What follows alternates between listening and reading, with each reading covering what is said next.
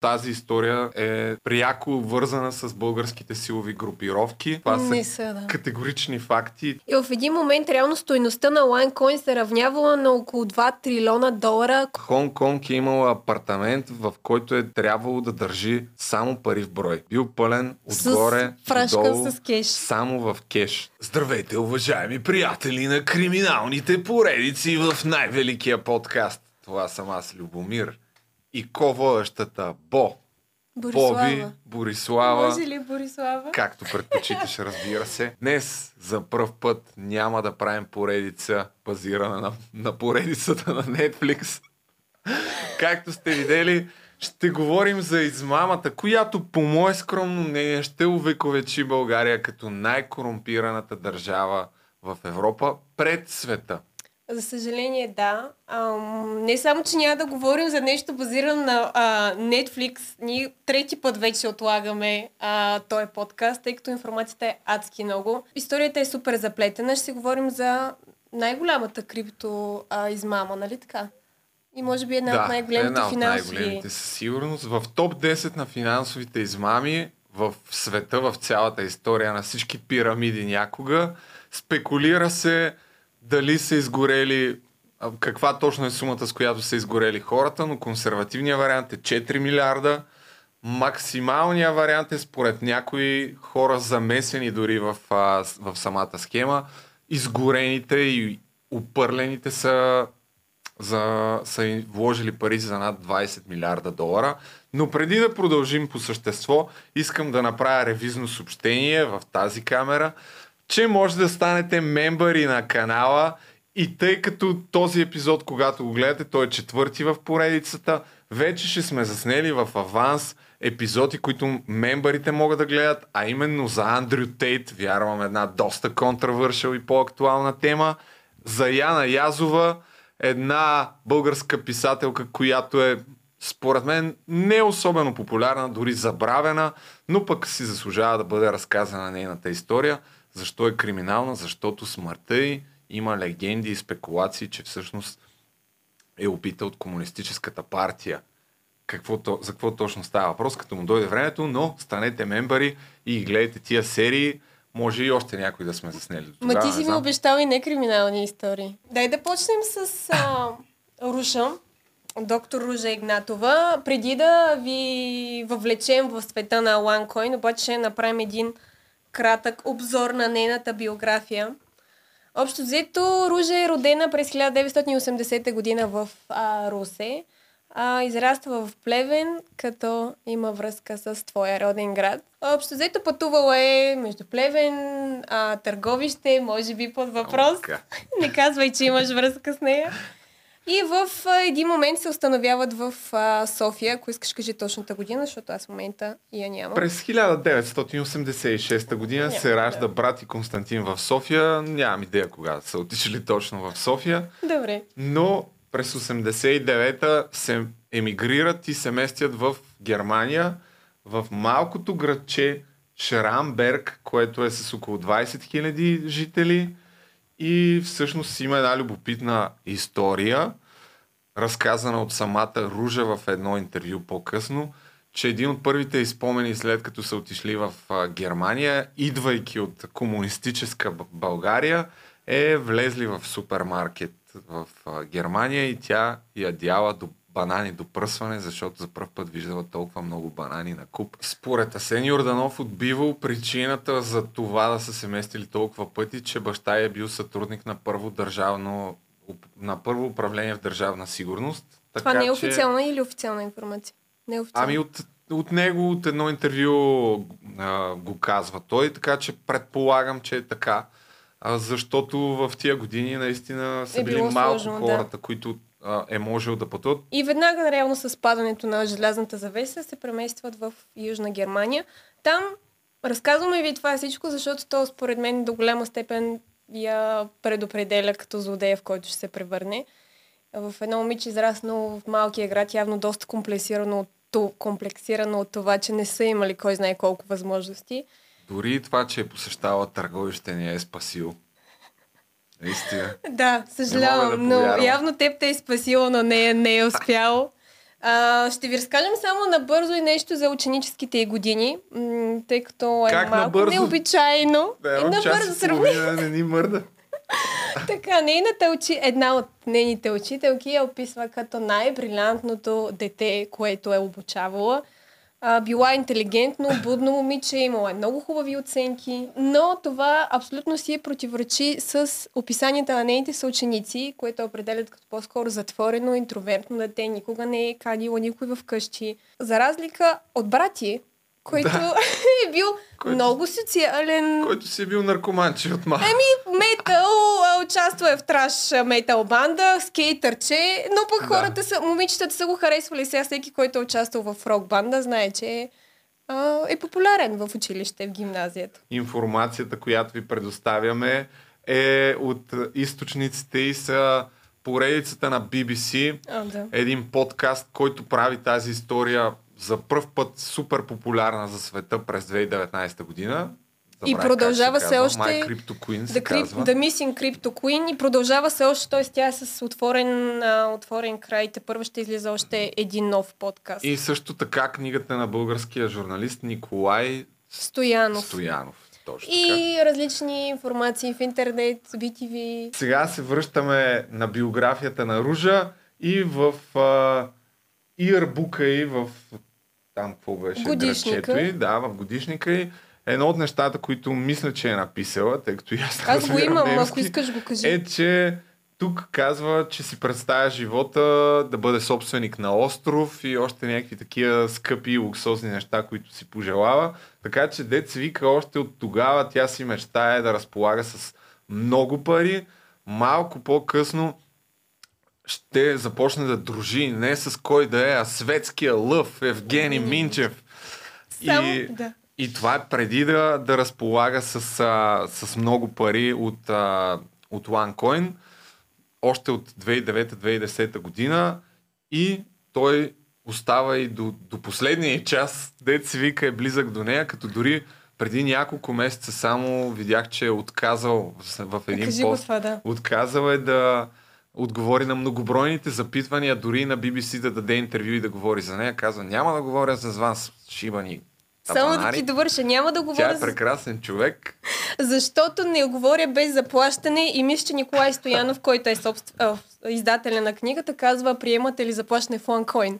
И той съответно не отговаря. Само искам да прочета какво реално е написала, за да се здобиете с представата за колко, според мен, комплексиран човек става въпрос. Тя по това време е била на 19 и в годишника си пише ще уча право в Хайделберг, ще стана изключително успешен адвокат, ще се оженя за богаташ и ще имаме деца. И като се пенсионираме, ще се оттеглим на един от неговите или моите Карибски острови. Ще обясним какво представлява пирамидата, крипто, така наречената криптопирамида OneCoin, но първо има още неща, свързани с автобиографията.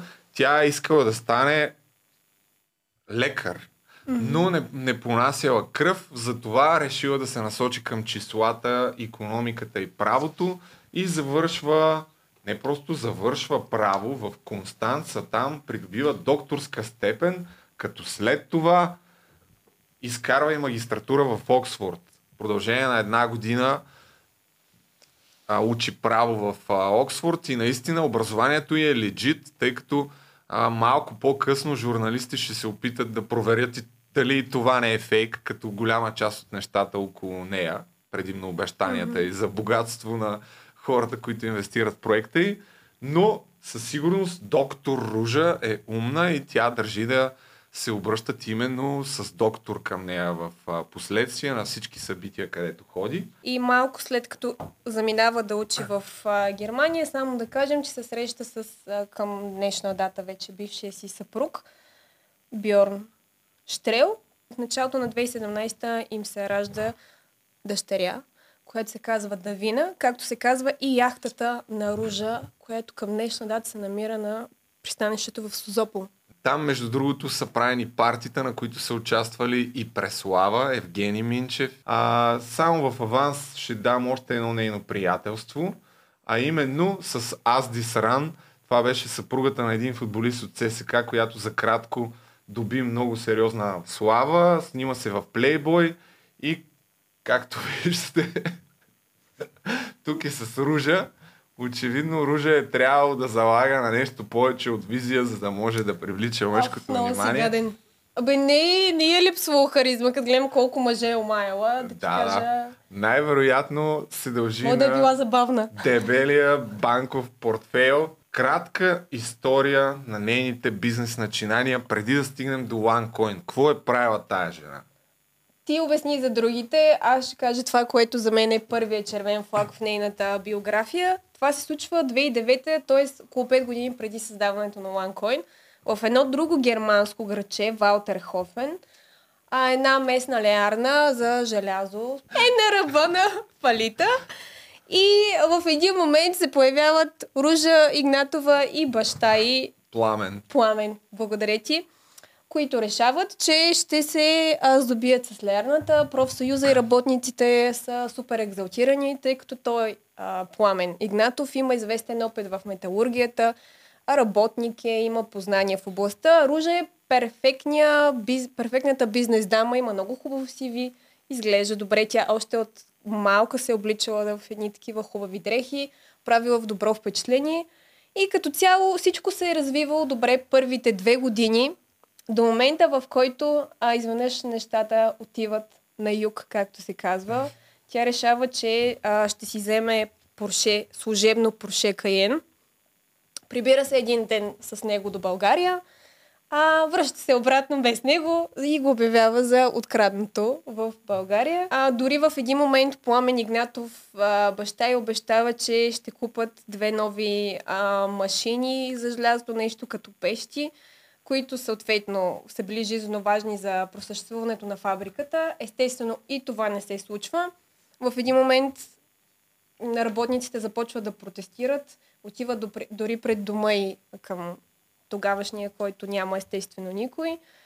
И един ден И Оружа изчезва заедно с документи, а, лаптопи и дори разглобени. опитали се да изнесат оборудването на фабриката. Точно така, да. И се на... с последствие става ясно, че са направили една камара измами, в... с които са ощетили а, работниците, там през фондове. Върха на наглостта дори била на бащата, когато дошъл синдик, който искал да вземе явно, да влезе във владение на, на фабриката. И той обаче искал да му бъдат изплатени болничните, Ага, да. тъй, тъй като бил на трудов договор, искал държавата да му изплати някакви болнични, въпреки че е фалирал самата фабрика. В този период 2009-2011 вече започва да дружи с Евгений Минчев светския лъв в България и приятели от тези среди, които се я познавали, а, разказват за нея, че още от тогава е искала да има много така сериозен лайфстайл, да бъде в елита на обществото. Изключително неподкупния Евгений Минчев я слага на корицата на списание Ние жените, на което той става собственик долу-горе някъде Да, в този така. период. Освен да. това, той а, реално на един а, руски бал, който всички знаем, че Евгений Минчев е главният организатор, и обявява за бизнес жена на бизнес дама на годината за 2014. Липсва абсолютно всякакъв критерий, по който се избира нали, такъв тип а, награда. И е малко странно. Като Критерия цяло. е Евгений Минчев Колко избира на получил. кой да, да даде наградата, като моето скромно предположение е, че е свързано с а, кой е направил най-щедри услуги към, Най-вероятно съ- към към светския ни паркетен му. лъв. Само да довършим историята за Германия, тъй като няма да се върнем повече назад. Но тук има и малък за мен Само напред и нагоре. пропуск в а, германската прокуратура също. През 2016 година, т.е. доста след а, въпросното фалиране на тази фирма, Ружа получава обвинение за счетоводна и банкова измама и пр- просвяване и издържане на заплатите на работниците и е осъдена само на 14 месеца условно и 18 000 евро глоба за нея и 12 000 за баща й. Което само по себе си работници съобщават, че загубите са над 1 милион евро. На мен това не ми се струва особено адекватна присъда. Но защо разказваме и тази част от нейната биография? Защото очевидно острова, който е искала да има тази жена, се, е свързан само и единствено с някакви схеми. Тя от, от ранните и предприемачески години мисли каква схема да, да направи, така че да изцоца възможно най-много пари.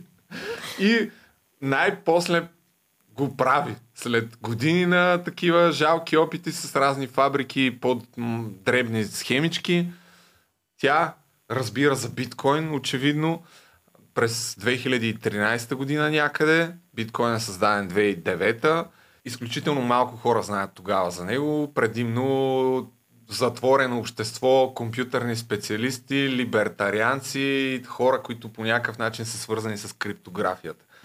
С годините вайрал ефекта се разраства и вече около 2011-2012 започва да стига до по-така широк кръг иноватори, предприемачи дори, а, които са завладяни от една страна от технологията, второ и от самата идея, че наистина може да доведе до финансова революция в финансовата система.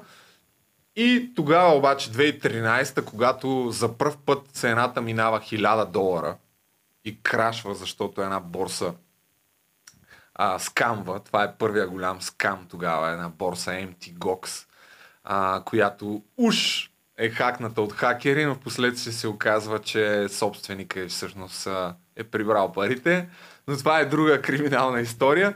Та долу-горе в този период вече започва да става за първ път да влиза в мейнстрима биткоин и очевидно Ружа Игнатова, която преди това е работила в Маккинзи, която е такава фирма, една от най-известните, да. А, тогава е завързала бая контакти и по някакъв начин е разбрала за криптовалутите и края на 2013 тя прави, може би, вдъхновена от биткоин, презентация за нейния мултилевел революционен финансов проект, кръстен Биткоин с Г.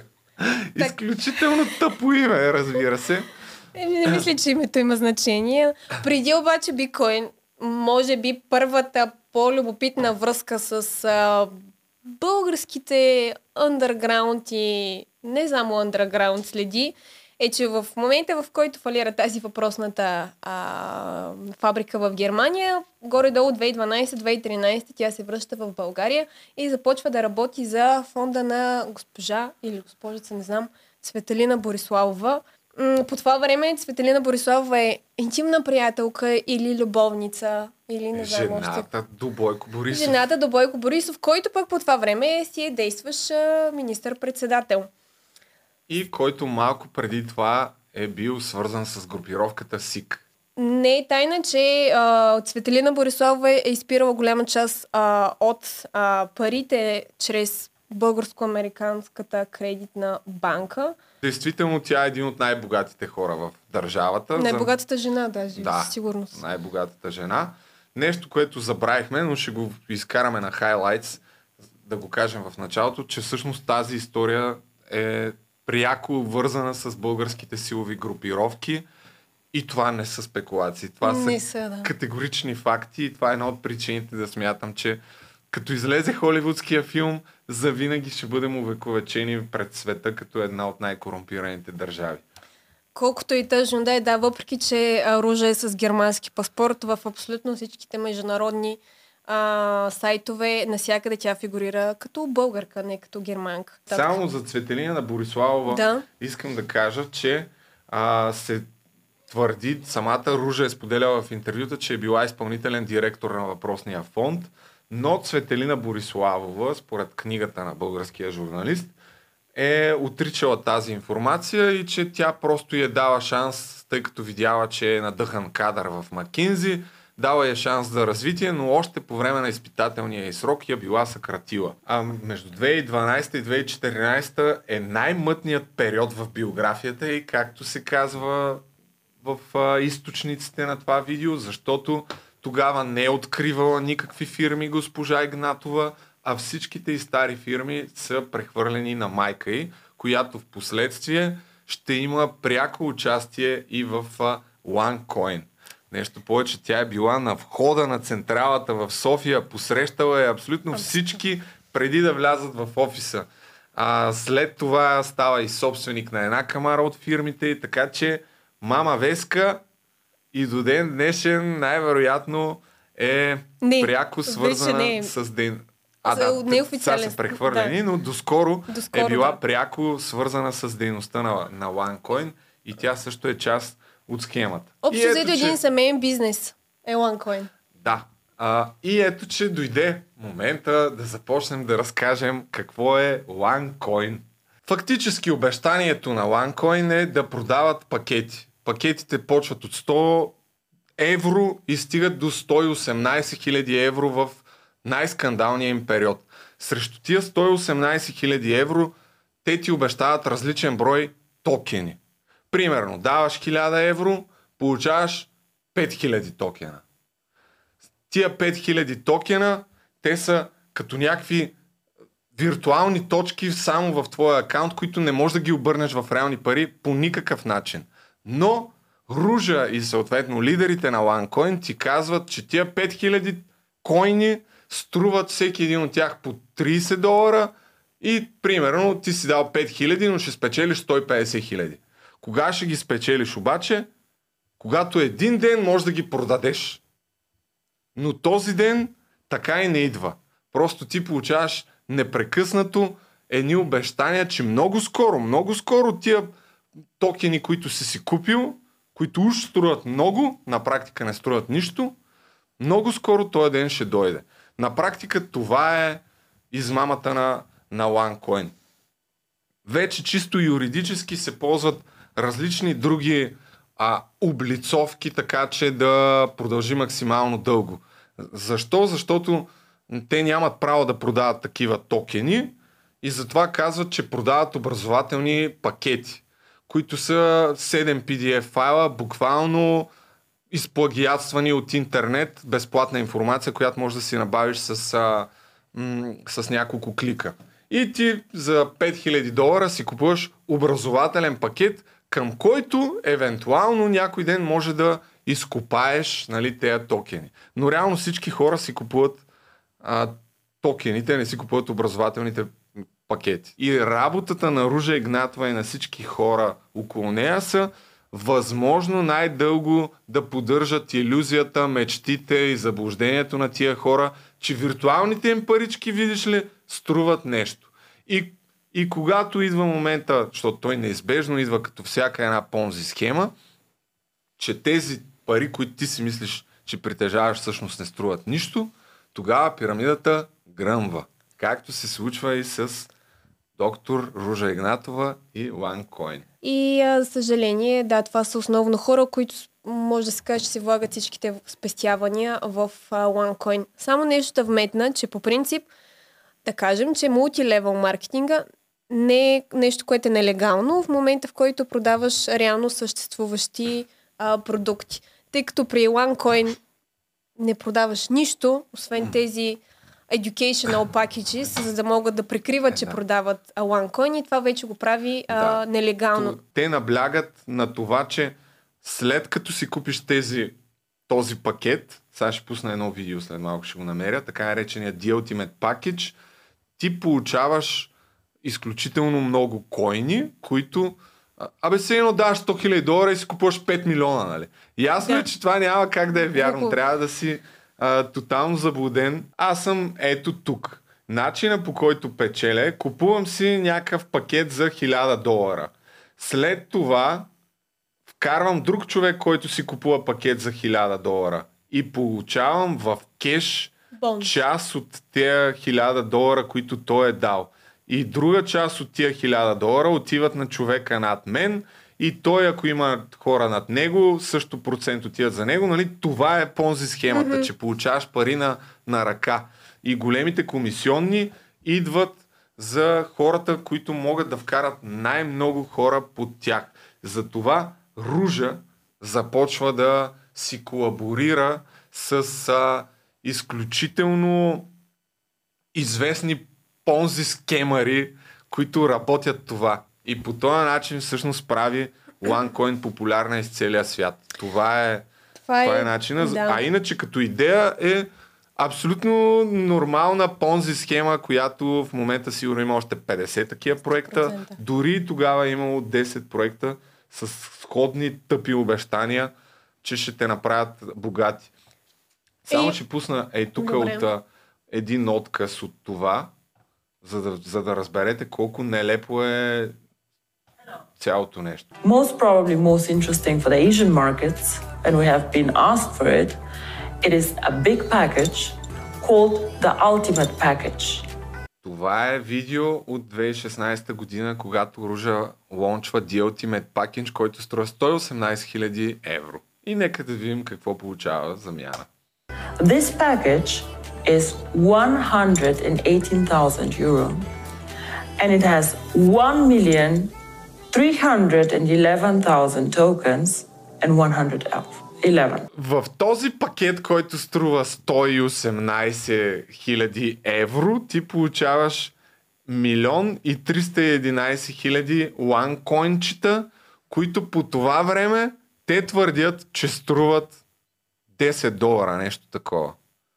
Тоест даваш 112 118 хиляди евро и изведнъж ти имаш 15 милиона. Само да кажа. Е, колко трябва да си тъп да вярваш в това смисъл? Има а, един от американските финансисти обяснява, че тя тотално е изкривявала нали, нормите на економиката и в един момент реално стоеността на LineCoin се равнявала на около 2 трилиона долара, което е повече от всички долари, които циркулират в а, света. И само тук нещо да вметна, рекоритерите, т.е. те, които са били най-близко до върха на пирамидите, са получали 40% в лакоини и 60% в евро. Т.е. не цялата им заплата, бонус е бил в евро. Една, почти 40% са били в ланкоини. И въпреки това има много милионери, които са станали милионери благодарение на, на ланкоин. Има, защото като вкараш а, 20 души, Точно, които да. си през, продадат къщите, земите и така, и те се събират а, доста пари, които отиват. OneCoin е създаден официално на 9 юни 2014 година от Ружа Игнатова и Себастиан Гринс... Гринвуд. Гринвуд, да, всеки път му бъркам фамилията, които още през 2013 заедно промотират въпросния Bitcoin, който е първия опит за такъв MLM пирамид ским, скам, но а, последствие, години по-късно, когато разкриват ФБР, мисля, че разкриват част от имейлите й, става ясно, че още от самото създаване на OneCoin той е, той е създаден като с идеята да, да бъде една измама. И тук ще цитирам някои от а, ликнатите имейли, които са пуснали от ФБР. На 11 юни 2014 година, два дни след като са решили, че ще го създадат този продукт, тя пише на Себастиан. С теб сме като магическа машина за продажби и с, с теб като магическа машина за продажби и с мен като някой, който разбира от числа и закони. Ставаме нещо като кръстоска на MLM и кучката от Wall Street.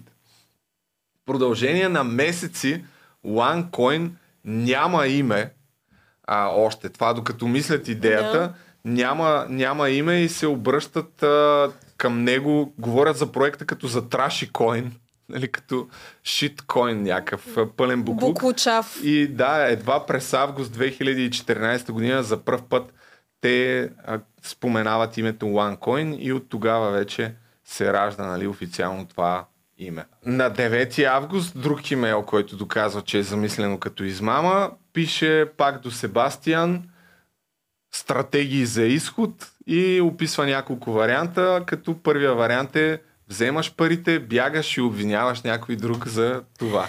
Така че Което горе-долу се е класическа понзи схема, създадена от безкруполни хора и разследващите дори твърдят, че тя не си е представила, че ще придобие такива размери цялата измама и съм склонен да го вярвам това нещо, защото пак казвам, Да. има наистина много подобни проекти с абсурдни обещания и единственото, което се различава Ружа е, че наистина е взела най-добрите MLM скамари, които Факт. са си вкарали техните хора в, в, в схемата. Много добре се е обградила от един такъв хубав антураж. След малко ще ви разкажем и за него. Иначе, само да завършим тази история. На 11 август 2014 е първата продажба И до а, следващата година и 15-та сметката на OneCoin е напълнала до 15 милиона евро, така че наистина съм, аз също съм склонна да вярвам, че не, не са си представили, че такива мащабни суми ще се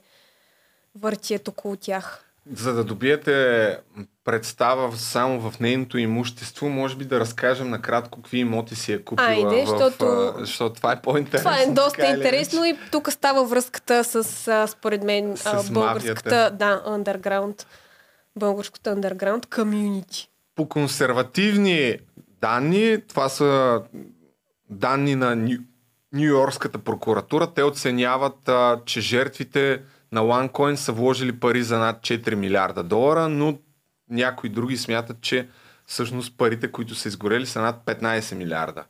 Ружа обаче, само в имоти и различно имущество, само тя е набила поне 100 милиона евро. И, сега тук почваме. С българските ли? С българските имоти. Тя е собственик на ресторант Крим, по-известен като Руския клуб – това е някаква култова сграда в София, която е купена за 4,2 милиона евро. Иначе другата също а, знакова сграда за София е къщата на Молов, която се намира непосредствено срещу парламента. А, Молов е бил министър на просветата и кмет а, на София. Къщата е купена за 5 милиона евро и тя е трябвало да бъде ам, основния офис на OneCoin, което в последствие не се случва. И другата голяма покупка, която идва след това е централата на площад Славейков, която е и топлата връзка с а, българската мафия вече, uh-huh. която може би една част от вас знаят, че Деца Вика е изкупила целият център на София и Черноморието ни и където и да хвърлите игла, е много вероятно да стигнете до някой от а, бившите и настоящи босове на силовите групировки, като а, централата е била собственост на GP Group, унази известна фирма, която редовно печели поръчки за строителство на, на пътища и разни други а, проекти. Под опеката на Бойко Борисов. Да, те продават, а, те продават къщата на Ружа Игнатова. Има да, тук връзка и с а, а, олигарха Владимир Златев, който е шеф на а, Лукойл. За него и след малко ще кажем, но... А... Един от собствениците на GP Group, Георги, Георги Василев, Василев, е свързан с Христофорос Аманатидис Таки, тъй като двамата са женени за сестри-близначки. Бъджанаци са. Анна и Боряна Шехтови. Ама истински, да. Да. И а, това, което се случва някъде около този период, или всъщност преди този период, е, че охраната на Ружа Игнатова има много сериозни съмнения, че е организирана именно от а, Христофорос Аманатидис Таки, който през 2008 година е обвинен, не знам колко дела, свързани с трафик на наркотици, според ФБР, въпреки че не е назован поименно, но се смята, че именно той е един от най-сериозните наркотрафиканти на, на Балканите. Той е свързван с групировката ВИС. Смята се, че е наследил Георги Илиев след като е убит през 2005 година и в момента се укрива в Дубай, по всяка вероятност. Само да кажа нещо. А, аз направих един малък ресърч, защото ми стана интересно. А, жена му има някакви снимки в България с детето си. Значи той е бил обвинен а, 2008 е обвинен за ръководител на престъпна група за разпространение на наркотици. 2012 откривал се е в Дубай, 2012 е задържан, но изведнъж през 2015 без много шум е бил освободен и на практика обвиненията към, към него са свалени 2015. В момента Знам, че живее в Дубай, но, но българската прокуратура няма официално повдигнати обвинения към него. Друга топла връзка с двете сестри е, че когато Ружа Игнатова започва да си прехвърля фирмите вече да не са нейна собственост, а, има един имот, огромен парцел в Несебър, който е закупен за жълти стотинки от държавата от едната сестра манекенка. Боряна. И след това е отдаден под найем на офшорно дружество, което е собственост на Руже Игнатова под найем. Продължаваме с имотите. Една част от тези имоти а, разбираме за тях след като е арестуван брата на Ружа Игнатова през 2017 година, който в момента е в ареста в а, САЩ. Имало е имение в Дубай, имало е още някакви две съседни къщи в а, Сузопо, още не знам си колко къщи в. София. Южна Корея. В Хонг-Конг е имал апартамент, в който е трябвало да държи само пари в брой. Бил пълен отгоре, с фрашка додолу, с кеш. само в кеш. Толкова много кеш имала жената, че й трябвало цял апартамент, с който да, А да не само парите. там, имало е кеш в сейфовете на площад на също. София, да. Общо взето във всеки един апартамент брати Константин съобщава, тъй като той е информатор към днешна дата. А, това по-нататък пак ще го кажем, че във всеки един апартамент е имало милиони долари кеш. Еми, В това- Дубай също, къде се сетите? причината за това да има толкова пари в брой е, че OneCoin като скамърска организация много често откриват банкови сметки, които банките естествено да разбират, че са свързани с много съмнителни сделки и им блеклистват така, да. Което означава, че им блокират възможността да преведеш пари към тях. Затова са взимали в пари на ръка от, от жертвите си и вече оттам нататък става още по-трудно да докажеш, че, че си изгорял. Да, общо взето всяка една държава би следвало да има някакви а, регулации за замразяването на големи сметки. Ако постъпат няколко милиона, значи най-вероятно може да се касае за пране на пари, така че всяка една държава си има системи, по които може да забр- замрази тези сметки. Има и апартамент, който скоро излезе новина, че е лиснат в Лондон за, за Да, продажба, гледах. който още не е на собственост, в където В има... Кенсингтън. Да, където има оригинални картини на Анди Уорхол, Точно. най-известния поп-арт артист, които струват само те стотици Милиони. хиляди, може би милиони долари. И яхтата и Давина, която също струва не знам колко милиона. Преди години е била пусната от някакъв швед за около 6-7 милиона, ако не се лъжа. Даже малко ми се струва ми се малко 6 И на мен. милиона за, авто, за, Да, за с джакузи, с а, колко каюти, там е му огромна, огромна, как но, се казва, но за да добиете представа така и дори на светско ниво по какъв начин, колко добре вървят нещата, Ружа Игнатова е имала рожден ден, има рожден ден на 30 май. 2015 година на рождения й ден пее Миро от Каризма. Едно видео, между другото, Той стана вече е само Миро. Стана, да, само Миро.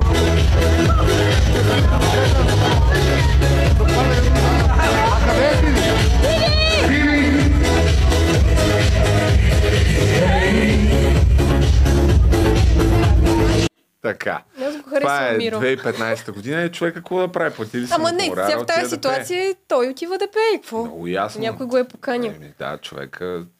Колко да ли пари е взел Сигурно според теб? Пет цифрена сума. Да. На следващата година, всъщност, Том Джонс пее на рождения ден, който от, къщ, от ресторант Крим през 2015 година, когато се провежда частното парти за рождения ден, вече партито през 2016 е в Лондон. Това е пост на журналиста на BBC, а, който с неговия подкаст прави супер вайрал историята. Има и едно клипче, тук ето как пее.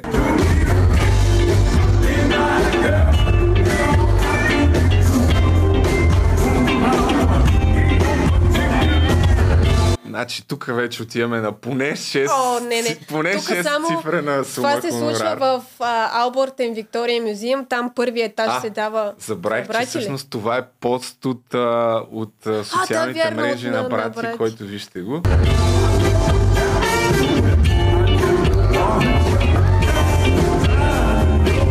Човека, който само две години преди това е работил като мотокарист в а, завод на Порше в Германия, внезапно бива назначен за личен асистент на сестра си и рязко дига стандарта на живот. А Ами. след изчезването на Ружа, дори ще започне Чакай. човека а, да, да, го, да се опитват да го превръщат като лице на компанията, но от всички свидетелски показания може да кажем, че е доста по-просто парче. Anyway, Това е част от а, публичния имидж на Ружа. Тя демонстрира вече висок стандарт. Другото нещо, на което залага, за да върви схемата обаче, е, че трябва да си изгради авторитет.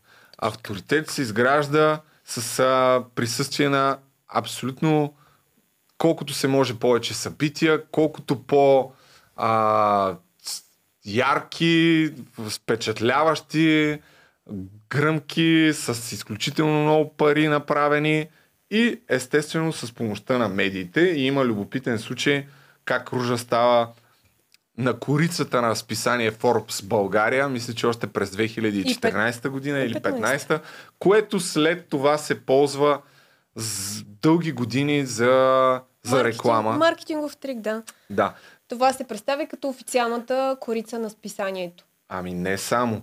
А, то е имало още една корица, която е от редакторите. Mm-hmm. Това е била платената корица, но самото издание е напечатало някакви бройки само с втората Точно така, корица, да. която след това да. как Ружа е ползвала да раздава наляво надясно по списания и вече по фунията и в маркетинговите канали на, на OneCoin а, това се е представило като абсолютно достоверно доказателство. Ето, доктор Ружа е на Forbes, най-успелият човек. Няма как да ни се доверите и да ни дадете апартамента си, всичките си земи и абсолютно всичко, А което това имате. обаче също трябва да, не знам, да клеймнем Forbes.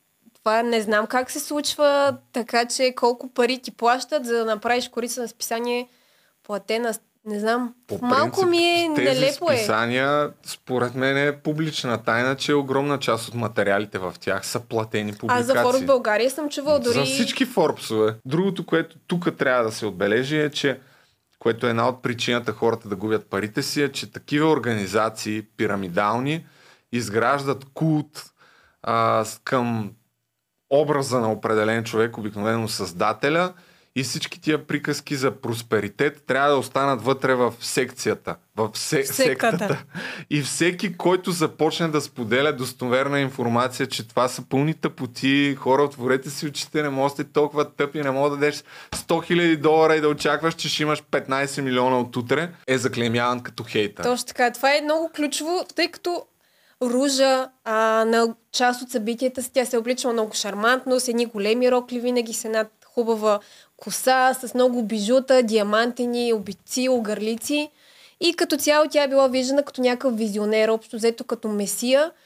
А, и хората е трябвало да се припознават а, към нея, да а, са ставали част от комюнитито, което е било OneCoin. И по този начин наистина се е създавало нещо като някаква секта.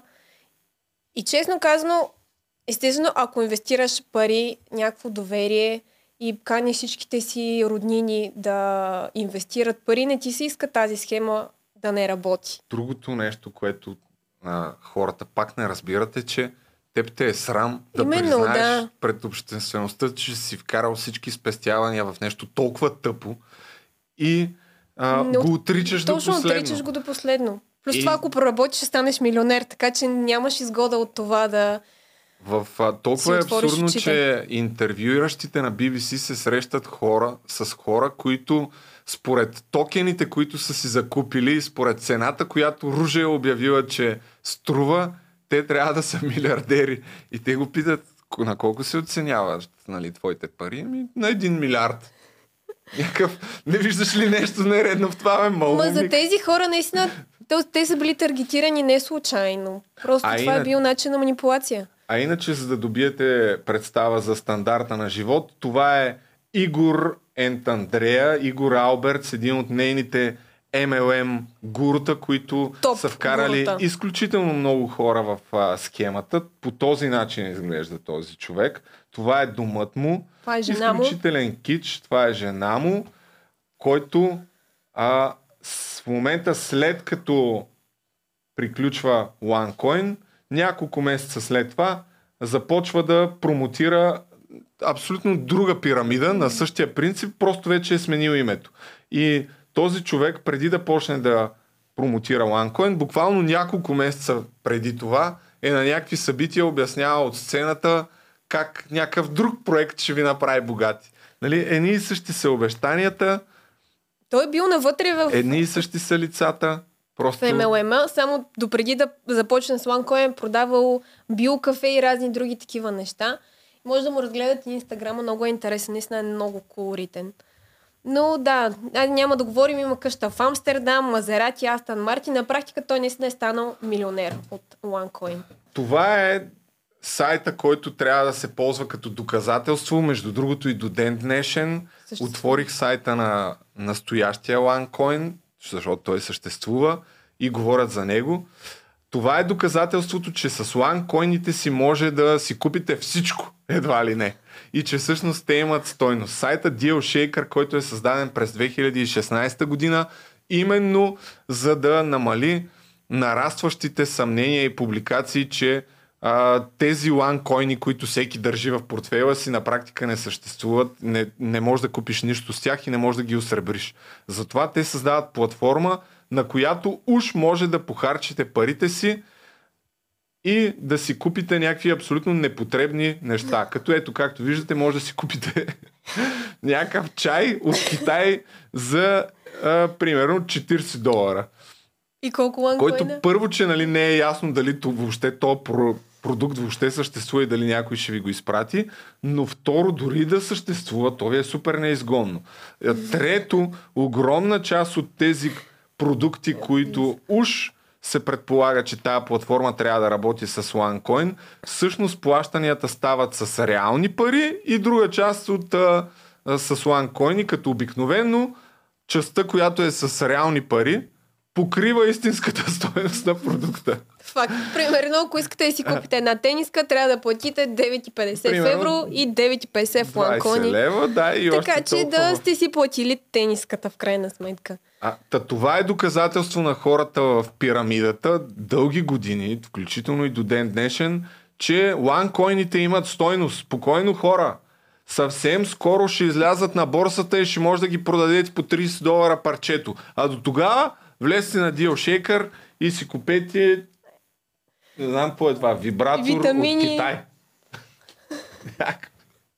Е, Имало да, и някаква виртуална консултация с психолог от Русия. Всякакви такива услуги. Бе, като а, битак. Общо взето, букучарни. Да.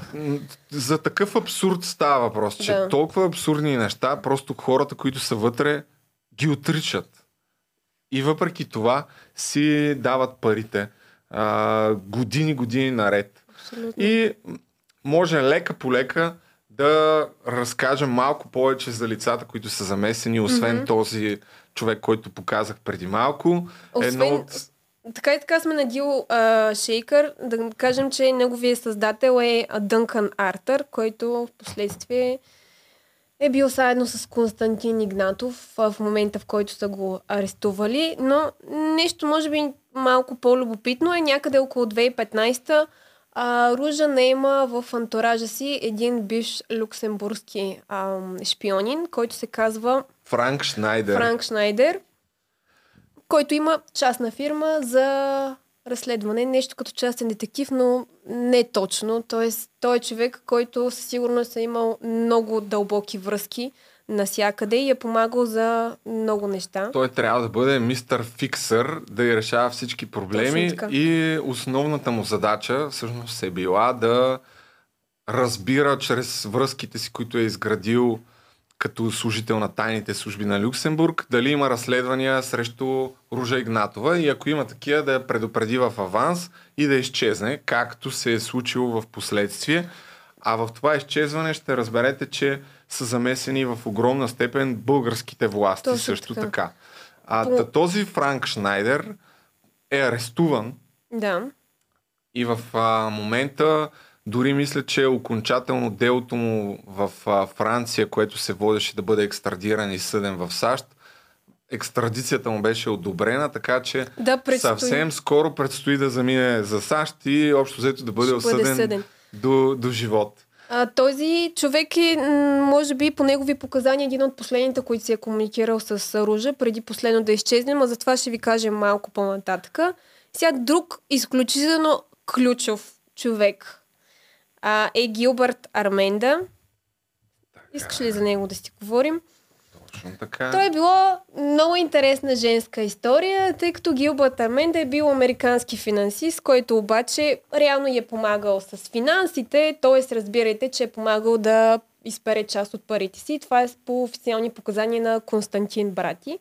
Те са искали да имат деца, правили си а, оговорки, че ще се разделят а, с а, съпрузите си, ще заживеят заедно, дори си измисли имена на децата. И естествено, Ружа решава, че трябва да провери тази информация и като всяка една ревнива жена моли за съдействие Франк Шнайдер, който купува апартамент под този на Гилбърт Армента, пробиват дупка в а, покрива и слагат а, подслушвателно устройство. Да, и започва да, да, да го подслушват. Първоначалната идея на Ружа е била да разбере дали всъщност Гилбърт ще зареже жена си и ще излезе с нея. Но, А, но Имало и- разбира всъщност, че това няма да се случи. Първо, нали, да започнем с това, че той е казал на жена си, не, няма да е, да е оставя, няма да се ожени за Ружа. Но това, което е било по-ценно като информация в един момент, а, а, Ружа разбира, че а, Гилбърт има проблем с а, ФБР. Те също го подслушват. И буквално няколко дни по-късно а, Гилбърт се съгласява да стане информатор с, за ФБР и да й помогнат в разследването срещу а, Ружа Игнатова. да, Това се фактически случва- от подслушването, а, което тя организира, разбира, че ФБР най-вероятно има, го разследва и има един култов а, период, в който тя също почва да записва своите разговори и вече загубила доверието му. А, очевидно и двамата се подслушват един друг и двамата искат да изкопчат някаква компрометираща информация от другия и има едни такива странни диалози, в които си вкарват а, реплики. Ти нали знаеш, че аз съм невинна и че съм направила а, винаги съм искала да помагам на хората, някакви такива работи, а, само и само за да се уневинят. Абсолютно, да. Първо му се скарва за това, че а, ти казва ти си нещо труда написавши, нали, разбрах, че няма да а, зареже жена си и след това вече а, това, което ти каза е така, но имало и момент, в който тя го предупреждава да а, не използва имейли, да води разговори само очи в очи и го предупреждава за някакви а, руснаци. Това е първата руска връзка. Няма уточнение за кои точно, за какво става въпрос, но казва, те могат да имат достъп до твоите данни в рамките на 24 часа. Щом те могат да го направят, значи всички могат да го направят. Тези хора са способни едва ли не на всичко. Нещо такова му, му казва. Казва му и да, го, да комуникират само с криптирани телефони, да не праща имейли и че всъщност наистина руснаците са изключително а, могъщи. Тига Само още две неща, които малко ни връщат назад а, а, към началото на, на OneCoin за първите whistleblowери. Първите хора, които алармират, че OneCoin е а, измама. И това са до Бьорн. Бьорн Бърки, който през 2016 му е било а, предложено да а, създаде блокчейн за OneCoin. Тогава не са имали такъв. А, общо взето Ружа му е обещала апартамент, а, кола, апартамент в София, кола и според мен малко тук малка заплата, 250 хиляди 250 паунда на година. на година. Като а, това се случва на 6 октомври, тя Мгм. предлага и нейния екип да създаде блокчейна, който така не че не се случва, защото ако се случи, ще стане ясно, че това е пълна, пълна измама. Но по-забавното е, че на 1 октомври 2016 година на официално пак такова събитие на OneCoin, тя обявява пред публиката, че блокчейна на OneCoin вече е създаден. Съвсем скоро вашите коини ще могат да бъдат осребрени и вие всички ще станете милионери. И пет дни по-късно звънят на този Бьорн Бърк и искат да им направи блокчейна, което Той А, отказва. той след, след известно, да, мислене, отказва, но освен, че отказва, започва да дава информация, че това е пълен скам и предупреждава хората, като 2019 година, когато се случва подкаста на BBC, ще каже, че съжалява за това нещо, защото е получил изключително много заплахи от а, мафията и че се страхува за живота си. И дори, въпреки че има някаква допълнителна информация за а, връзките на високопоставени, с високопоставени лица, той казва, че няма да заяви имената им, защото може да бъде а, убит. И по негова информация, всъщност, хората са загубили не 4 милиарда долара, а над 15 милиарда са инвестирани в... А... Да. Така че това е, е една част от нещата. И другия, само да го споменем, е Тимати Къри, който е биткоин ентусиаст. И като цяло той се опитва да алармира хората, дори тези, които са пострадали и са вложили пари в OneCoin, тъй като е смятал, че един такъв тип измама като цяло ще очерни а, понятието за, а, за криптовалути и хората ще се оплашат от а, изобщо от биткоин и всички такива подобни валути. Вървим към а, залавянето, по-скоро изчезването на Ружа Игнатова и към версиите за това какво се е случило с нея. Септември 2017 се случва този разговор с а, нейния любовник, в който Гилбърт. тя казва бедна ти е фантазията, какво ще направят тия руснаци. На 28 септември му звъни, за да го нахрани официално и да му каже вече, че знае, че не смята да напуска жена си и по-скоро дори, че е предател, тъй като в а, наистина един изблик на агресия казва, че е безгръбначно, че да, както се трябва да го нахранва. издревнива жена, нормално. И вече в началото на октомври се, случват съмнителните събития, свързани с изчезването, които днес, години по-късно, ни дават сметка да се разбере, че тя е знаела, че срещу нея се води разследване. В началото на октомври е поискала да се види с всички лидери на OneCoin. На 6 октомври разбира, че ФБР може би има доказателства да я, а, да арестува. На 7 октомври има голямо събитие в а, Лисабон, на което е обявено, че Ружа Игнатова е трябвало да присъства. Но не се появява и всички започват да се чудят къде е, как е Ружа. Не А се, ка- да, общо взето си мислят, ей, сигурно някой от а, банките се отвлекли. Т.е. тези, които все пак са вярвали в идеята OneCoin, са си мисли, че тя е отвлечена, че може би е убита и така нататък. Не са искали да повярват, че просто се е покрила някъде. Тя била изключително точна, като е имала среща, винаги е била на време и ако някой закъснее 10 минути, обикновено срещата приключвала. Добре, че, Така не си така, защото аз всеки път закъснявам за подкастите. така, те ми то и аз съм малко така. Но на 12 октомври Ружа е обвинена официално, но а, чак през март 2019 година това обвинение ще стане публично. Защо обаче, тук пак ще се върнем на българското разследване, се смята, че Ружа е имала информация предварително. Защото, първо, изчезва от България. Второ, България е член на Европол и тя участва на заседанията, на които се обсъждат а, потенциално хората, които а, предстои да бъдат арестувани.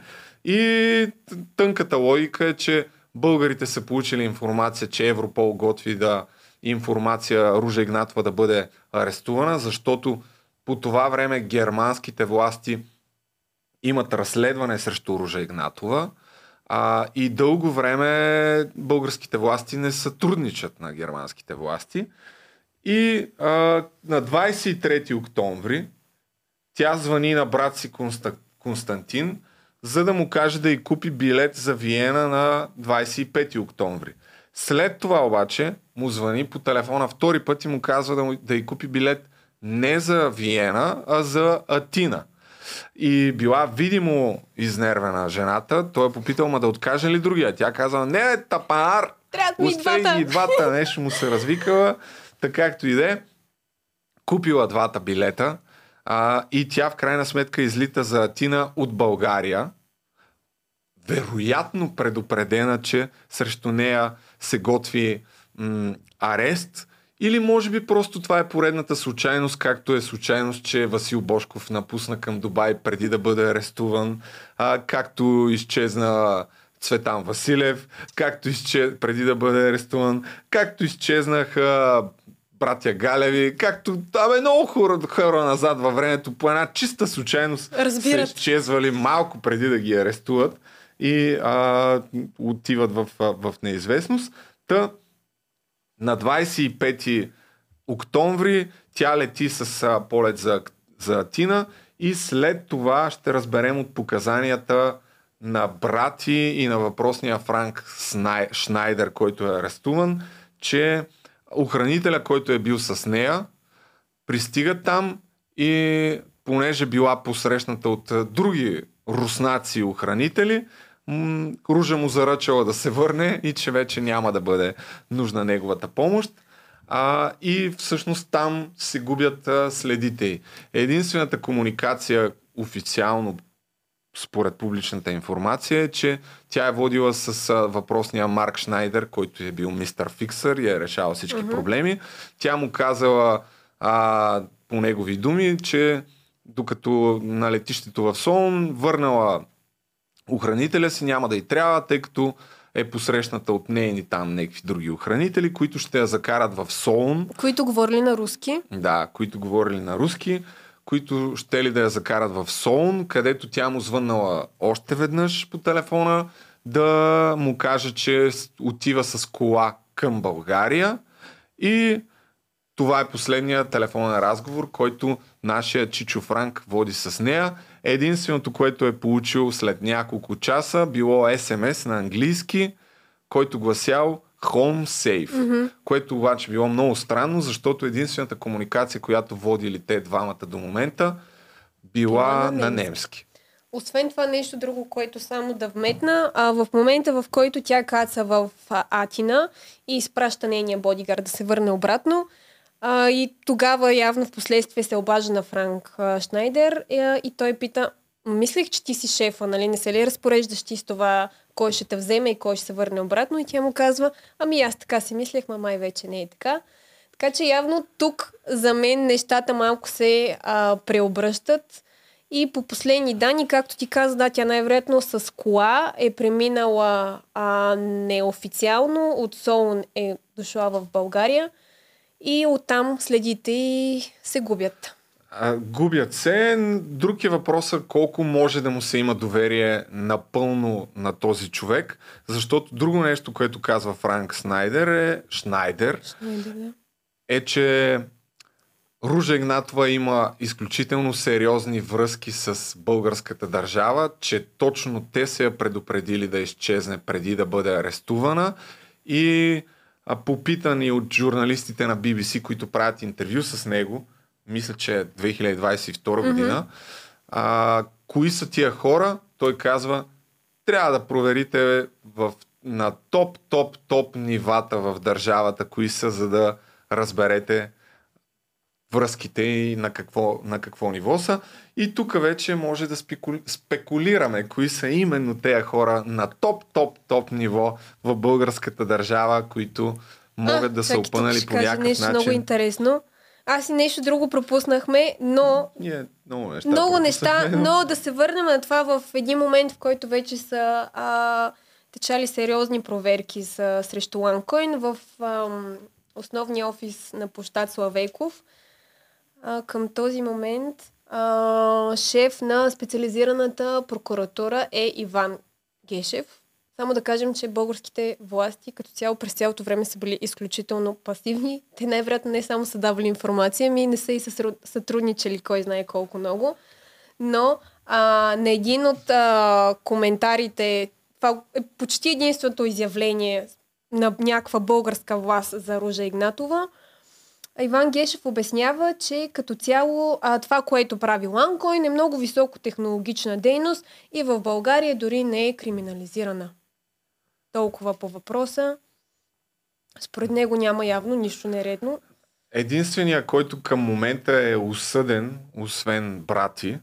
А, Но той, брати, не е осъден още. Да, не е осъден, тъй като може да е свидетел. А, но той на практика е установено, че е лъжесвидетелство. Аз ги проверих вчера, между другото. И най-вероятно обвинения към него ще бъдат повдигнати в, няко, в някой момент, тъй като в момента, в който лъжесвидетелстваш, а, споразумението ти с а, прокуратурата отпада. Но на 5 ноември 2019 година Марк Скот, нейният адвокат, е обвинен за това, че е изправил над 400 милиона долара от парите на OneCoin mm-hmm. и е получил ефективна присъда. Не знае, Още не. За... Всеки момент, между другото, другата седмица се очаква да ага. я получи. Най- да, най-вероятно около 20 години а, затвор ще, ще бъде обвинен, но той е изправил 400 милиона долара, 50 от които е събирал като такса. Тук е нещо, което забравихме да кажем. Цялата схема с изпирането, не само това, ама да, цялата схема с изпирането на парите на а, OneCoin, а, вероятно е глътно около една втора от постъпленията. Тоест, не си представите, че всичките тези 14 милиарда или 4, 4 милиарда са отивали директно към оружа. Тоест, те са отивали като комисиони към адвокати, финансисти, които са изпирали а, парите и най-вероятно по груби сметки, това е по а, показание на Константин Игнатов, Ружей и Себастиан Гринот са изкарали около 500 а, милиарда долара от а, самата измама. 500 милиона. Милиона, извинявай. Извинявай, обърках се. Да. Но няма проблем. Та, да, Чичо Марк е осъден доказано за няколко, няколко стотин милиона. Има много сериозни суми, които са отивали в Дубай, директно при един от там най-висшите да. шейхове на, на Дубай. Става ясно от неговите показания, всъщност, че през 2015 година Ружа Игнатова е искала да купи банка в Дубай, както и да купи банка на Балканите, но не се е получило, вече като е започнала да набира а, един капитал. А една част от първите пари, които е събрала, някъде около 2015 година, са постъпвали в дубайски банки, които са били запорирани някъде около 100 милиона долара. И тя е опитала да сключи сделка с а, въпросния шейх Ал Касими. Да, шейх, шейх Ал Касими да й продаде биткоини и а, в момента, в който отмразят сметките и всъщност парите да останат в Дубай. Какво точно се е случило и дали в крайна сметка е изключила някаква сделка са само спекулации, но е факт, че преди няколко години, мисля, че една-две, а, сравнително скоро, сметките окончателно са отмразени. отмразени Води, водят се, моментално са образувани дела с адвокатите на Ружа Игнатова, кой да поеме контрол над тия 100 милиона долара и в крайна сметка съда решава, че ще си останат в а, Дубай. Иначе, ако въпросната сделка е реална, а, то Ружа е получила на 4 флашки биткоини на стойност 55 милиона долара, т.е. към днешна дата това мисля, че е най- а, големия пакет биткоин. Да, изключително няколко хиляди биткоина, тъй като тогава цената през 2015 година е да. 200-300 долара на, на един биткоин. Зависи в кой точно период а ги е купила. Друга любопитна сделка е, че през 2016 година Ружа набрала капитал, прави опит да договори право на добив на нефт на територията на, на територия шелфа на над 9000 квадратни метра в шелфа на Мадагаскар, като води преговори дори с Нил Буш, който е по-малкият брат на Джордж Буш, президента на Съединените щати и се срещат заедно с, с него в Хонг-Конг, но до сделка така и не се стига, като а, след това въпросният адвокат Марк Скот, който е бил замесен в цялата тая схема, адвокатите му по време на делото са искали да бъде разпитан Нил Буш, но съда не се е съгласил, Абсолютно, тъй като е сметнал, че не е било релевантно да бъде разпитан. Дали е щяло да излезе някакъв интересен 100%. компромат от тогава, кой знае. Но все пак но не се е за Нил Буш. Но идеята е, че как Ружа наистина не си играла на дребно. Дори му е платила дори... 300 хиляди долара за, за полет да от, на... да, от щатите до, до Хонг-Конг на тази среща. Има някакви слухове, че се е опитвал да го вербува да стане нещо като посланник на, на OneCoin. А, очевидно той не се е съгласил, като според BBC мисля, а, дори е направил някакво проучване в ФБР и те са му дали информация, че там нещата не са Между другото, шоут-аут за ФБР, защото благодарение на ФБР са заловени много хора покрай тази схема. Сега, честно казано, Интерпол не е направил нещо, може би заради участието на българската полиция, но а, все пак да благодарим на Нью-Йоркската прокуратура и ФБР. Иначе, само да кажем, че на 20 и а, на май месец 22 година а, Ружа официално влиза в списъка на 10, топ 10 най-издирваните хора в света и е едва 11-та жена. А, между другото... Което би трябвало да е доказателство, че ФБР я счита за жива, тъй като ФБР в този списък не вкарва хора, за които има информация, да. че са умрели. И действително я търсят адски много хора. Журналистите на BBC дори през а, миналата година, чрез а, разследващ журналист, който влиза в профила на брати, който е арестуван на 6 март 2019 година на летището в Лос-Анджелес. Иззети са му документи, лаптопи и така нататък. А, и става ясно там, че има пълномощни, които са издадени от, не, от името на Ружа Игнатова на негово име, след като Изчезва. тя изчезва безследно. Пълномощните са от 8 февруари 2018 година, за които той по-късно ще каже, че са фалшиви. Дали е така или не, не е ясно. Но след като журналистите на BBC разбират, че Ружа Игнатова има имот в Дубай, те, а, за да стигнат до локацията й, започват а, да мислят как да я намерят. И си казват, дайте ще разгледаме негови, нейните близки. А, и о, о чудо ще се съсредоточат върху брати, който очевидно е бил близък с нея и намират един пост от а, 8 февруари всъщност, или там от февруари 2018 година, който е качен в неговия инстаграм профил. Внимайте какво качвате в инстаграм явно.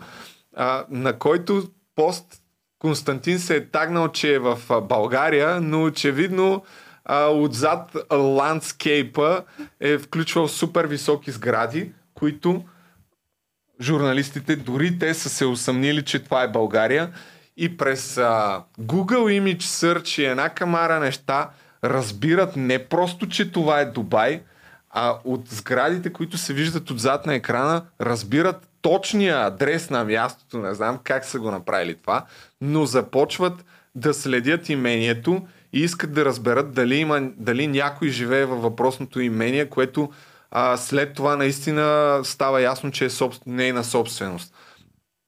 И тъй като е нелегално в а, Дубай, в този квартал, който е някакъв супер скъп, нелегално е да отидеш просто да питаш кой живее тук. То няма и кой да питаш. Да, са ги посъветвали да измислят някаква друга схема и журналистите на BBC пращат а, доставчик на пица.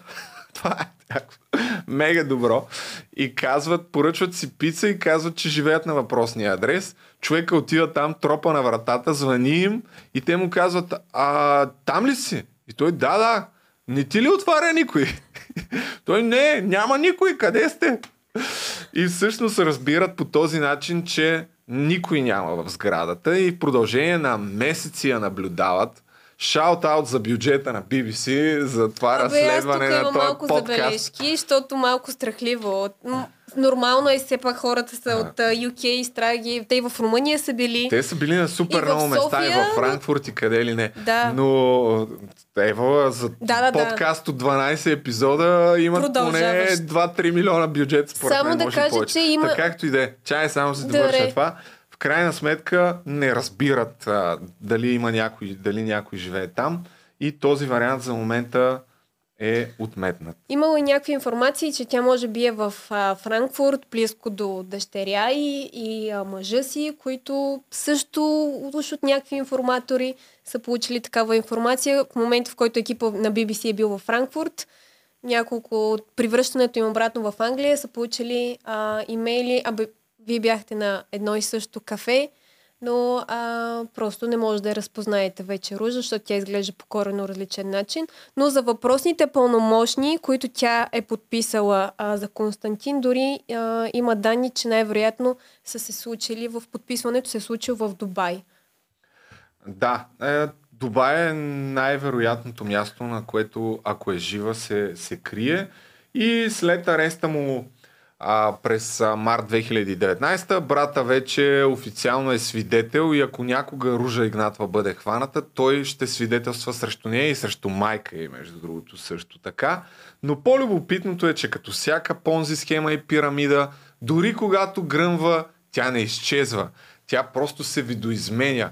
И по този начин, дори и това е а, следващата следа с а, българската а, мафия, че на, през 2021 година там има някакви други проекти, с които се преобразува и пак продължават да. а, продължение на няколко години да а, хората да, да бъдат лъгани и да инвестират в One, Life, някакви други тъпоти.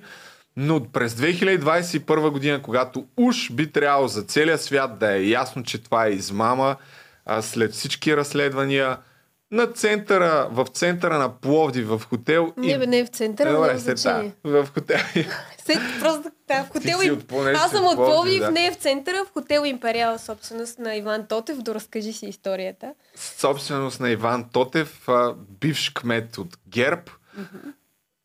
Се провежда събитие, само момент да вия какво е събитието, точно как се нарича, на което с а, нова сила е обявено спокойно, скоро се възвръщаме. Скоро се възвръщаме и всички, които имат OneCoin, най-после ще могат да ги ползват и ще станете вече милионери. Това път наистина.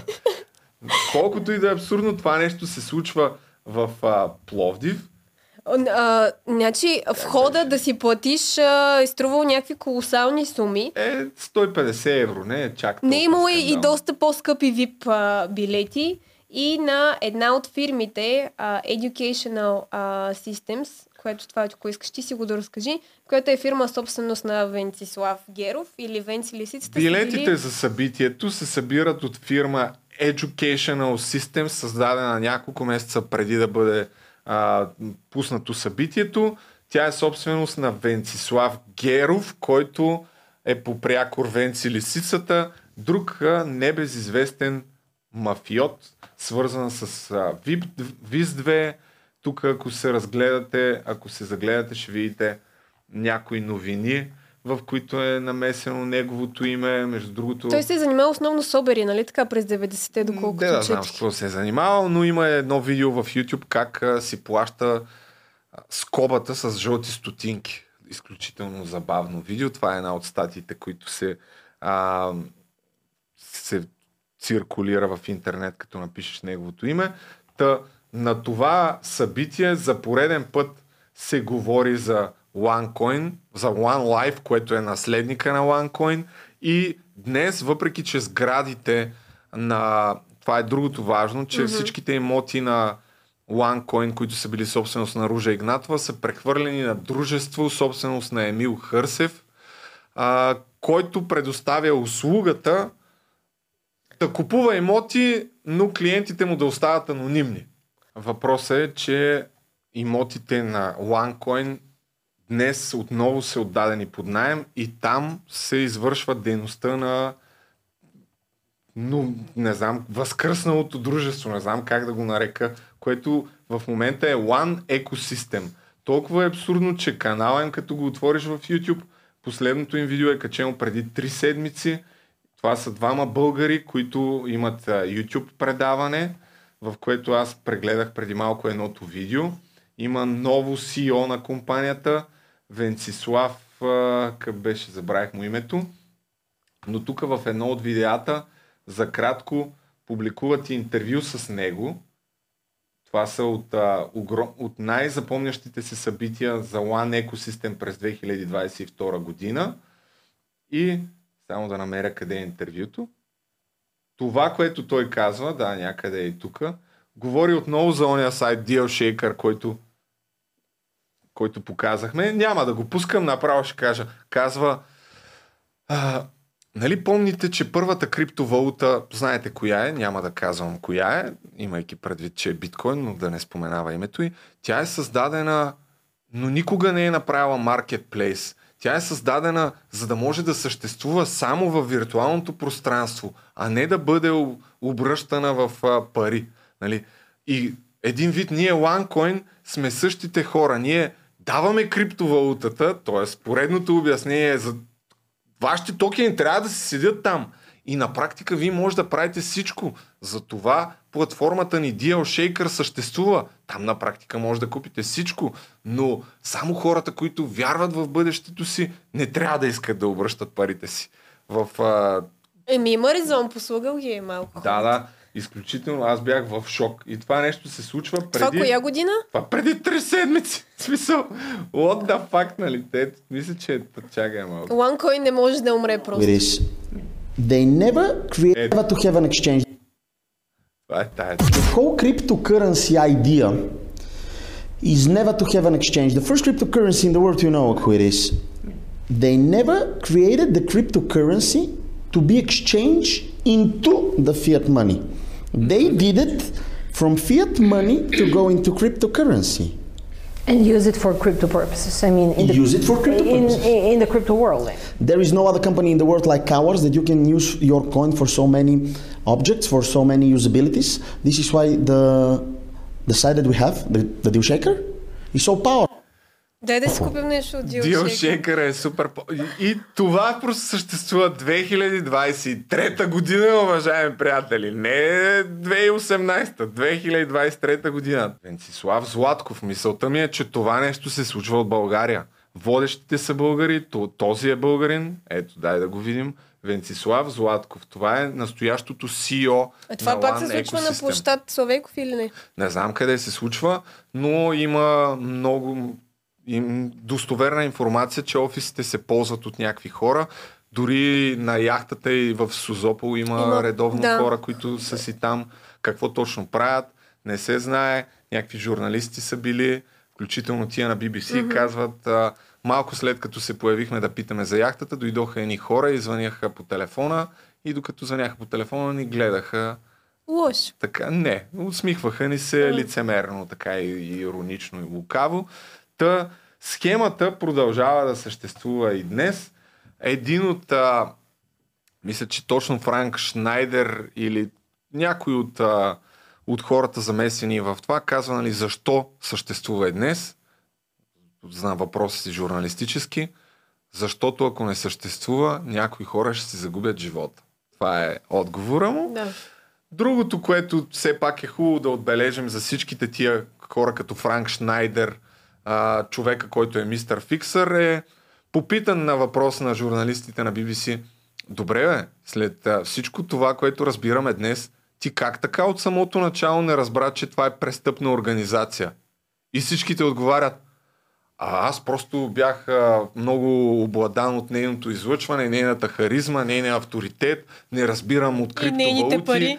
И в, те в нито един момент не са знаели, че работят и че всъщност покриват някакви мръсни схеми. Тук искам не. да го защитя него, тъй като реално той е в ролята на наемник. Все едно, че си наемаш хитмен. Така че той не е трябвало да разбира, той не е рекруитвал хора, не ги е карал не, да... Той е в ролята и на подсъдим, така че Той нормал... вече... Но мисълта ми е, че една идея малко по-чист не, е- не е трябвало да разбира от OneCoin, от криптовалути. Даже той каза нещо много интересно. Аз мятам, че дори след няколко години ще си говорим, че целият а, криптосвят, е, а, крипто, нали, биткоин и така нататък, всичко това е един балон. Нормално е да играе ролята на малумник, човека, който е заплашен от на практика до животен въпрос в затвор, защото престъпленията в САЩ, ако си обвинен по три обвинения и те осъдят и по трите, не е като в България да ти вземат, да речем, най-високата присъда от а, едно от трите обвинения, а се Се добавят. натрупват. 10 години, плюс 10 години, плюс 8 години, айде 28 години. Аз само и да кажем, че ако Ружа Игнатова бъде намерена, ако не си нажива, аз често казвам не смятам, че ще бъде осъдена на около 90 години затвор. очевидно има някакви много сериозни връзки с а, българската мафия и с а, българските институции. Получавала е несъмнено информация на най-високо ниво за разследванията, които в Европа се водят по нея. Българската прокуратура е спала в продължение на години. Тя продължава очевидно да, а, Да да спи. спи и да не проявява никакъв интерес към м- е м- мащабите на измамите. Когато се води разследването в Германия, тук нашите се правят, че нищо няма. изчезва не, ненадейно малко преди да бъде обявено, че искат да я арестуват. То следите и се Европол. губят а, очевидно някъде последно в България. Ако е била убита, според мен е била убита в България.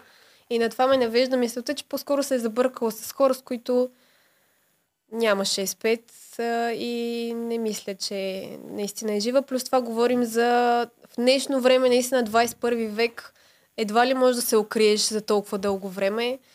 Плюс това в ФБР са обявили а, и награда за всяка информация, което може да доведе до нейното намиране. 100 хиляди долара. Не е много, ма не е малко. Сега Ти ако знаеш къде е, най-вероятно можеш да изкараш много повече, ако, Ако дадеш е. информация да я гръмнат, отколкото да я арестуват. Но кой знае, кой знае. Та така, как е Ружа, направи България, ще направи те първа България известна. Да. Ще има Според филм. мен а, има с Кейт Уинслет ли? Да, не знам защо са избрали не Джеймс Кейт Уинслет. Трябваше или Салма Хайек, някоя по София Вергара, някоя по-тъмничка с акцент.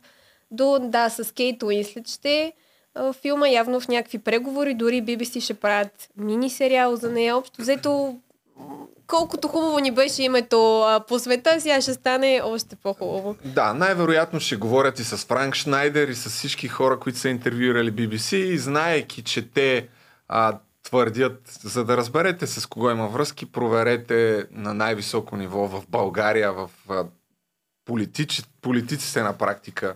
А там проверете, няма как да не си изградим имиджа на супер корумпирана държава. И един малко по-скандален случай от а, Миро.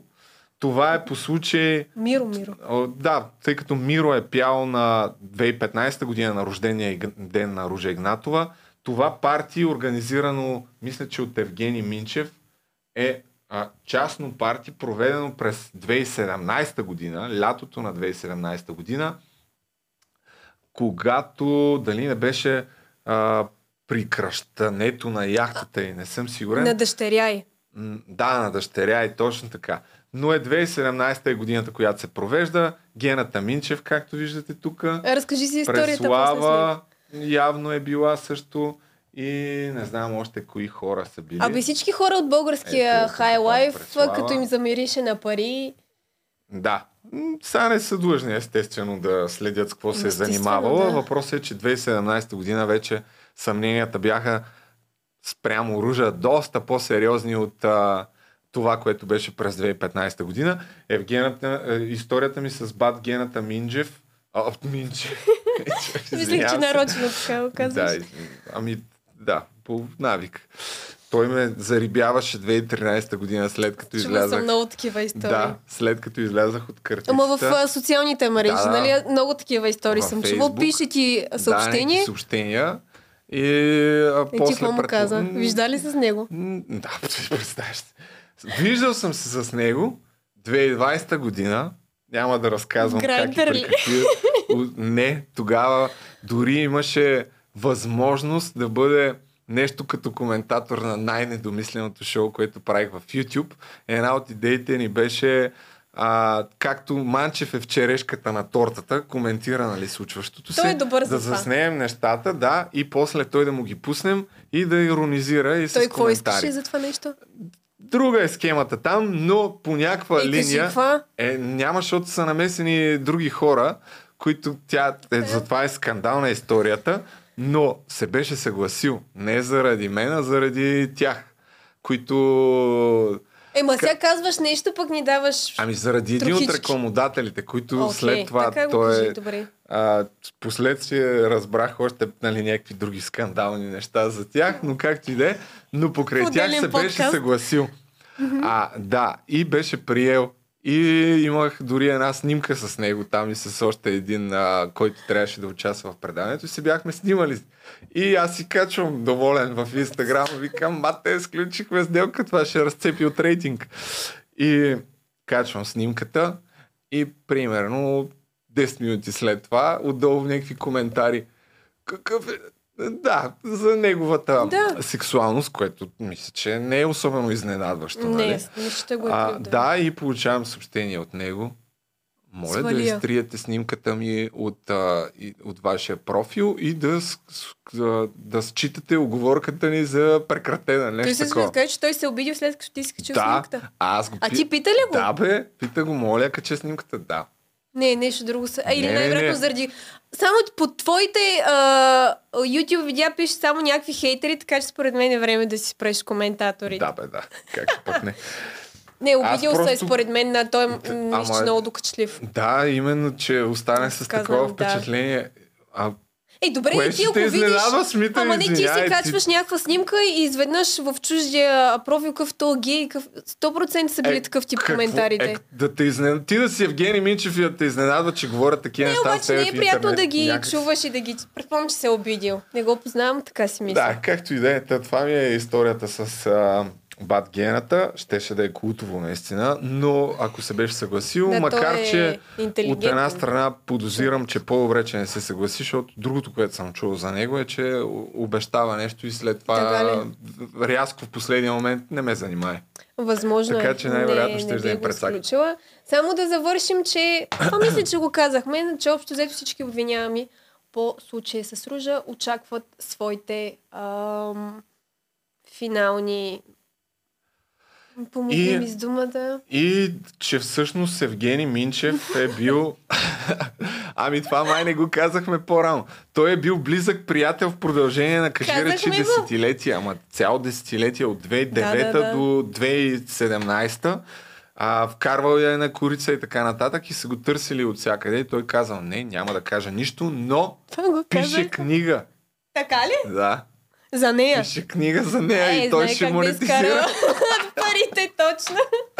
и той ще монетизира Ма човек. те много хора си я пишат а, книга за нея, според мен, заради филма, който ще се излъчва. Не, защото историята стана вайрал. И Ма тя преди много надява. време е станала вайрал. Просто в България, според мен, някак си това е приглушено. Не е случайно. Да, именно, не е случайно. Защото става въпрос наистина за много пари и полуките от цялата история са първо, нали, възможно ли е да е било замислено, това го имаше като въпрос а, към агент на ФБР, защото журналистите на BBC направиха дори с, а, интервю Да. с един от агентите на ФБР и питаха, възможно ли е от самото начало Ружа да, е, да си е сътрудничала с а, българската мафия? Тоест това да е било която- тяхна идея на практика. Не на Ружа, а на българската мафия и Ружа да е или било само от самото средство. начало да са работили. И той отговори по следния начин. Цитирам, кажи речи дословно. Благодаря ви, това е много добър въпрос. Като я хванем, ще я питаме. Но не вярвам от самото начало да са работили, защото просто, а, пак казвам, идеята е толкова банална и толкова много копикет идеи е имало и по това време. Просто в голяма степен с нейните умения, разбира се, и с това, че е изградила мрежа наистина на тия MLM с камерите, Абсолютно. е станал вайрал из цял свят, но в момента, в който са получили толкова много пари, които най-вероятно и те самите не са очаквали да бъдат в такъв мащаб, и мафията, като е разбрала за това нещо, а тя разбира, като искаш да купиш имот в центъра на Да. София, кой си ти, с какво се занимаваш? Абсолютно, О, да. парички, о, колко парички им? О, така ли? И аз сега, ела тук. Та това е моята версия. как, по какъв начин мафията е влязла в историята някъде около 2015-та. То това е застъпено и в книгата на Николай Стоянов. Общо взето наистина връзката се е случила най-вероятно след закупуването на тези а, култови за София сгради. А веднъж влезеш ли в тясна колаборация, най-вероятно Няма няма, излизане. няма излизане лесно от цялата схема. И така, станете мембари, за да гледате другите епизоди. Андрю Тейт и Ана Язова, епизода, който ще избухне с 5000 гледания. Но пък аз смятам, Ти че трябва да бъде него, добре. разказана тази история и за момента това са ни плановете. Ще видим после други истории. Добре. Чао!